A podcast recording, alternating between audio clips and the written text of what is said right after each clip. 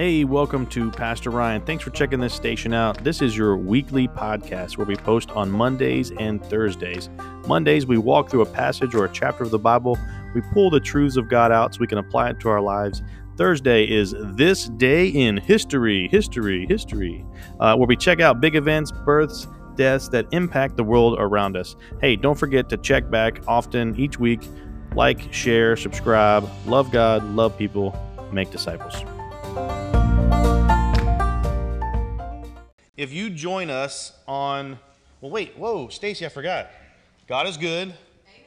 God is faithful. Amen. And He's a purpose for all people. Amen. That's why we're here this morning. If you join us online or you come Sunday evenings, you'll know that we walk. We are walking through 1 Samuel. I want you to turn to 1 Samuel chapter 8. That's where we're going to continue. Uh, if you come back tonight, we'll be back in the book of 1 Samuel. But I want to kind of walk through this. If you were to walk through chapters 1 all the way to chapter 7, you'll know that there's a man named Samuel who has been raised up by God to lead God's people. Uh, and so here in chapter 8, we see some things. He's growing older, uh, but this, this chap, really the entire narrative of 1 Samuel and 2 Samuel almost parallels exactly the things that we are going through here in our life today. Uh, but chapter 8 is no different. And we're going to read we're going to walk through the entire chapter, but we're going to read it first and then we're going to kind of break it down uh, into that. So let's start in chapter 8, verse 1. And it says this When Samuel became old, he made his sons judges over Israel. The name of his firstborn son was Joel, and the name of his second was Abijah. They were, they were judges in Beersheba. Yet his sons did not walk in his ways, but turned aside uh, after, again, uh, after gain. They took bribes and perverted justice. We're in verse 4 now. Then all the elders of Israel gathered together and came to Samuel at Ramah and said to him, Behold, you are old, and your sons do not walk in your ways. Now appoint for us a king to judge us like all the nations. But the thing displeased Samuel when he said, Give us a king to judge us. So Samuel prayed to the Lord. And the Lord said to Samuel, Obey the voice of the people in all that they say to you.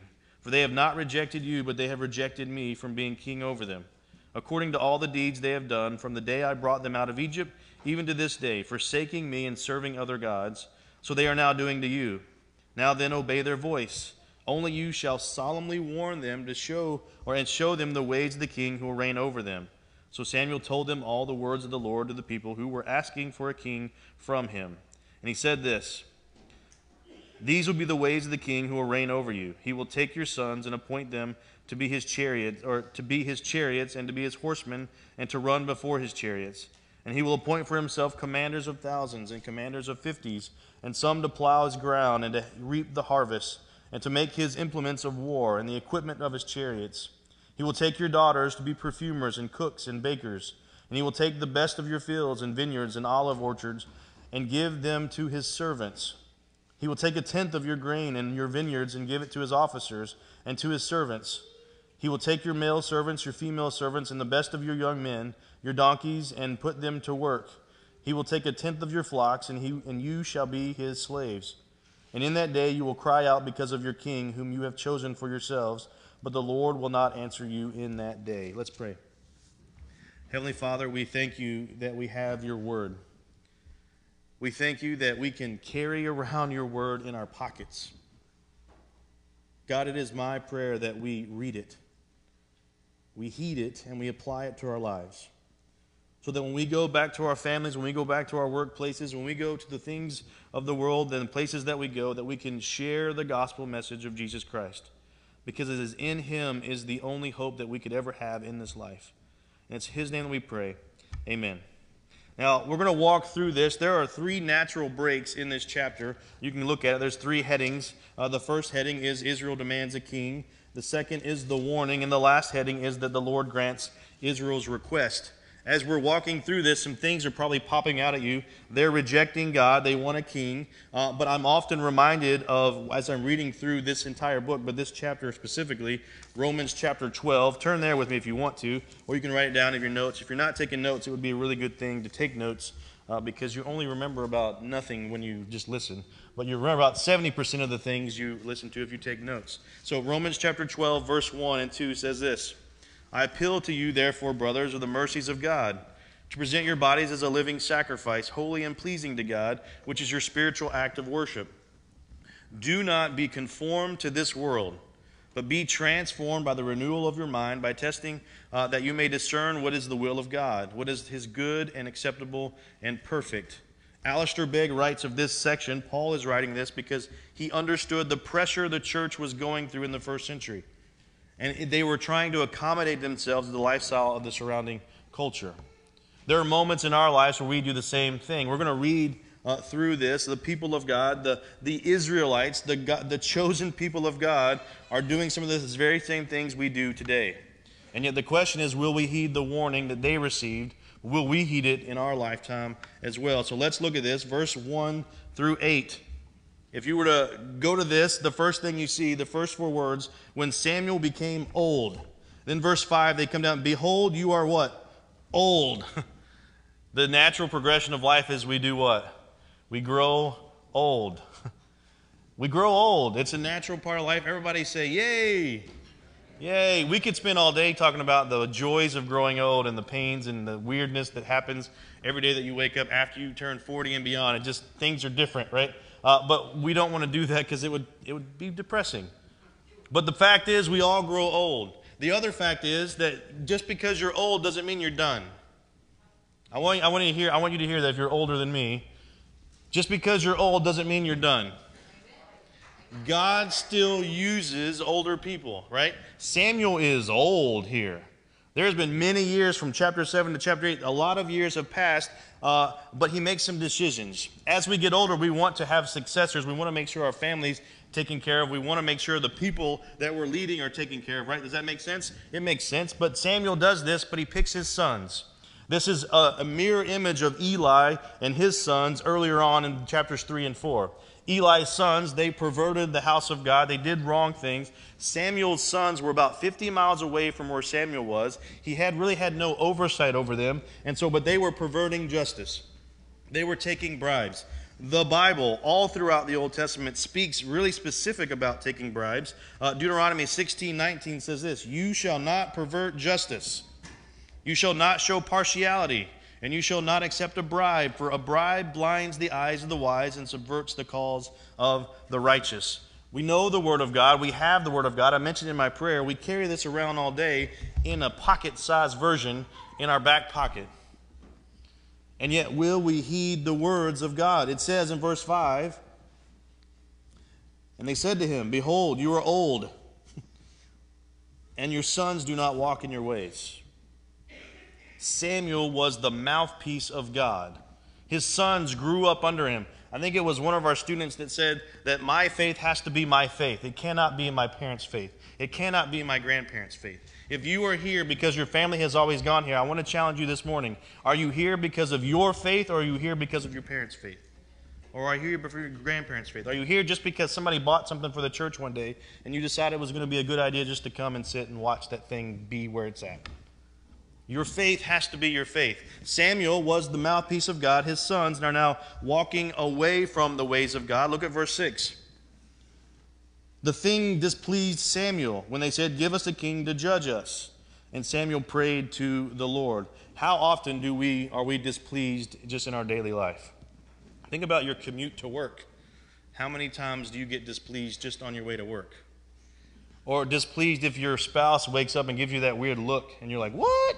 And everything goes downhill from there? Or when are you displeased when the check that you were supposed to get isn't the amount that you were supposed to get it? There's a lot of times that we're displeased and we often hold a grudge. We often write their name on a list and say, they're off the Christmas list. But Samuel gives us the example and he goes to the Lord and he prays to the Lord. This is our example today. Look at verse 7. And the Lord said, Obey the voice of the people in all that they say to you, for they have not rejected you, but they have rejected me as their king. We, in the 21st century, could read this and say, they are crazy. They're crazy. Well, why do we know this? Well, from Egypt all the way to here, God had been faithful to them. God had been leading them. They said they want a king to fight their battles. He was literally defeating Pharaoh's army. He literally defeated the Philistines in the chapter before, in chapter 7. He was doing everything they wanted them to do. And yet now God says to Samuel, hey, it's not about you, but it's about me. And they are rejecting me. The crazy thing about this 300 years earlier, God said, this was going to happen. 300 years earlier, God told them the exact same thing that's happening here in chapter 8. I want you to turn to Deuteronomy 17 because I really need you to see this. This is amazing, and it, and it will help us kind of think about how to apply these things today to our lives. We have the Word of God, we carry it around. We asked the students this weekend, How many Bibles do you think you have in your house? Right? There's a lot in our homes, right? But every phone in this room probably has a Bible app on it, right? The question is, are you listening to it? Are you following it? Are you reading it? Right? You have to apply the things of God or you're going to walk away from the things of God. God spoke to his people audibly through Moses, and this is what he says in Deuteronomy 17. Look at verse 14. He said, When you come to the land your Lord as God is giving you, this is the promised land, this is where they are. And you possess it and dwell in it, and then say, I will set a king over me, like all the nations that are around me. You may indeed set a king over you, whom the Lord of your God will choose. One from among your brothers you shall set as a king over you. You may not put a foreigner over you who is not your brother. Only he must not acquire many horses for himself, or cause the people to return to Egypt in order to acquire many horses. Since the Lord has said to you, You shall never return that way again, and he shall not acquire many wives for himself, lest his heart turn away, nor shall he acquire for himself excessive silver and gold. And it goes on and says that he's going to be under the authority of God. Go back to our main text. God had literally warned his people of the day in chapter 8 that's going to happen. We have the Word of God in our hands. He outlines it for the people audibly in the Old Testament. We carry it around on pieces of paper in nice leather binding, and the question is will we listen? Will we heed the Word of God? Or will we just put it on a shelf Monday through Saturday and then kind of dust it off when you get on Sunday so you can show everybody you got a nice big fat Bible. The people of God walked with God. He led them by a cloud and by fire. He gave them manna. He gave them water. And yet now they're saying, We don't want you anymore. We want a king. But this is a mirror image of the rejection of Jesus as well. Turn to Acts chapter 3. Acts chapter 3. They not only reject God, but in the New Testament, they reject God visibly in Jesus. Acts chapter 3, starting in verse 13, says this the God of Abraham, the God of Isaac, and the God of Jacob, the God of our fathers, glorified his servant Jesus, whom you delivered over and denied in the presence of Pilate when he decided to release him. But you denied the holy and righteous one and asked for a murderer to be granted to you. And you killed the author of life, whom God raised from the dead. Today, or to this, we are witnesses. As we look around the world today, we can see the exact same rejection all around us. You can turn on the news and see it. Whether it's Roe versus Wade, we celebrate the birth or the death of babies that aren't even born yet. Millions upon millions upon millions of infants who are innocent have been killed, and it's in our law.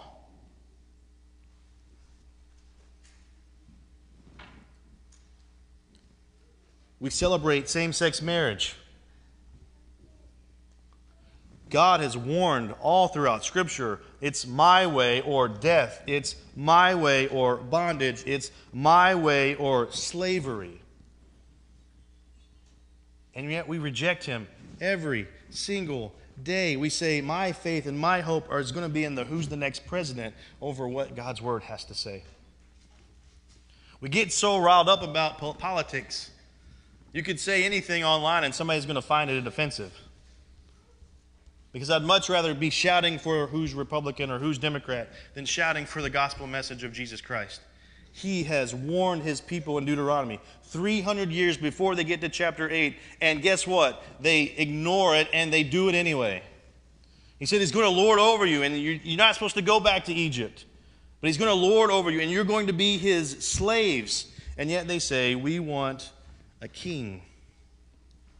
Paul warns Timothy, a church planter, a young preacher, in, Tim, in 2 Timothy 4, he says this For there is a time when people want to, uh, in, will not endure sound teaching, but have itching ears that they will accumulate for themselves teachers to suit their own passions, and will turn away from listening to the truth and wandering off into myths. He's talking about false teachers, but we can apply this today. There's coming a day, today is the day when people will ignore the things of God and walk the way that they think they should go. In the end, it leads to death and destruction. And we celebrate it in our laws, we celebrate it in our leadership of our country. Go back to our text. So they come to Samuel, they say, Samuel, you're just old. Your sons don't listen to you. And so now we want a king for ourselves. We don't want God anymore. So Samuel goes to God and says, Can you hear these people? He says, They're not rejecting you, Samuel, they're rejecting me. Look at verse 9.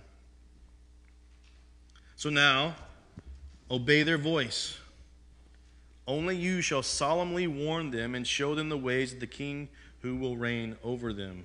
These three words, solemnly warn them, it's a legal term and it applies the giving someone the full knowledge of an action. He's saying, What you're asking for, here is what's going to happen. And he lays it out there. Look at verse 11. These will be the ways of the king who will reign over you. He will take your sons, he will take all of it, everything. He will have chariots and horsemen, and he'll have runners before his chariots. This is like a sign of status. He will appoint for himself commanders of thousands and commanders of fifties. Where are these people coming from? Well, it's coming from them. And the king's going to take all of it. Verse 13, he will take your daughters, be perfumers, cooks, and bakers. He's got to have people to support all this army and this military might. But he will take your fields, your vineyards, your olive orchards, and he will give them to his servants. He will take a tenth of your grain and your vineyards and give it to his officers and to his servants. Again, verse 16 He will take your male servants, your female servants, and the best of your young men and your donkeys and put them to his work. And he will take a tenth of your flocks, and you shall be his slaves. Or, in other words, you will be back in Egypt. Remember the people of God, they were wandering in the wilderness. And God was giving them everything they would ever need, and they began to complain said it was way better when we were slaves. God was physically with them in the wilderness, and they complained. God is with them all throughout this book of 1 Samuel. He defeats the Philistines, and they say, We don't want him anymore. Eli's daughter in law has a baby when Eli and the two sons die. You have, to, you have to go back and look at chapter 3 and 4. But her baby is named Ichabod, which means the presence of the Lord has departed. This nation, the people of God, the, God, the people whom God chose, they walk with God, they're close with Him, they repent, and they love God. And then the next day, they're worshiping a golden calf. Or they're complaining and grumbling. They don't listen to the word of God. There's a way that seems right in the sight of man, but in the end it leads to destruction. God's ways are true. God's ways are sure. Will we heed the warning this morning? God had brought them out of slavery. He had been faithful to his people from Abraham all the way through. And all these nations, they have false gods. You, you, you see their, their comment, we want a king like all the other nations. They want to look just like the other nations around. They no longer want to be a sovereign group of people under one God. Now they want to be like the other nations who serve other gods, who do all kinds of pagan practices and do everything they can, but it's displeasing to the Lord. And they say, We want that.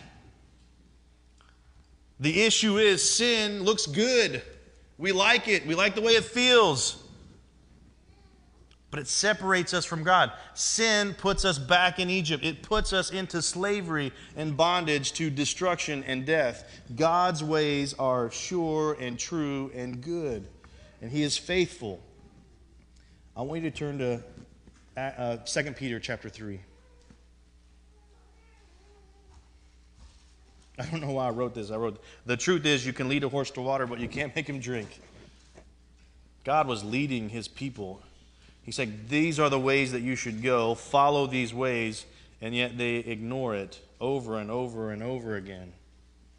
We'll see the next king. His name is Saul. He starts out well. He's taller, he's good looking, he's strong, he's a strapping young man. He starts out pretty good.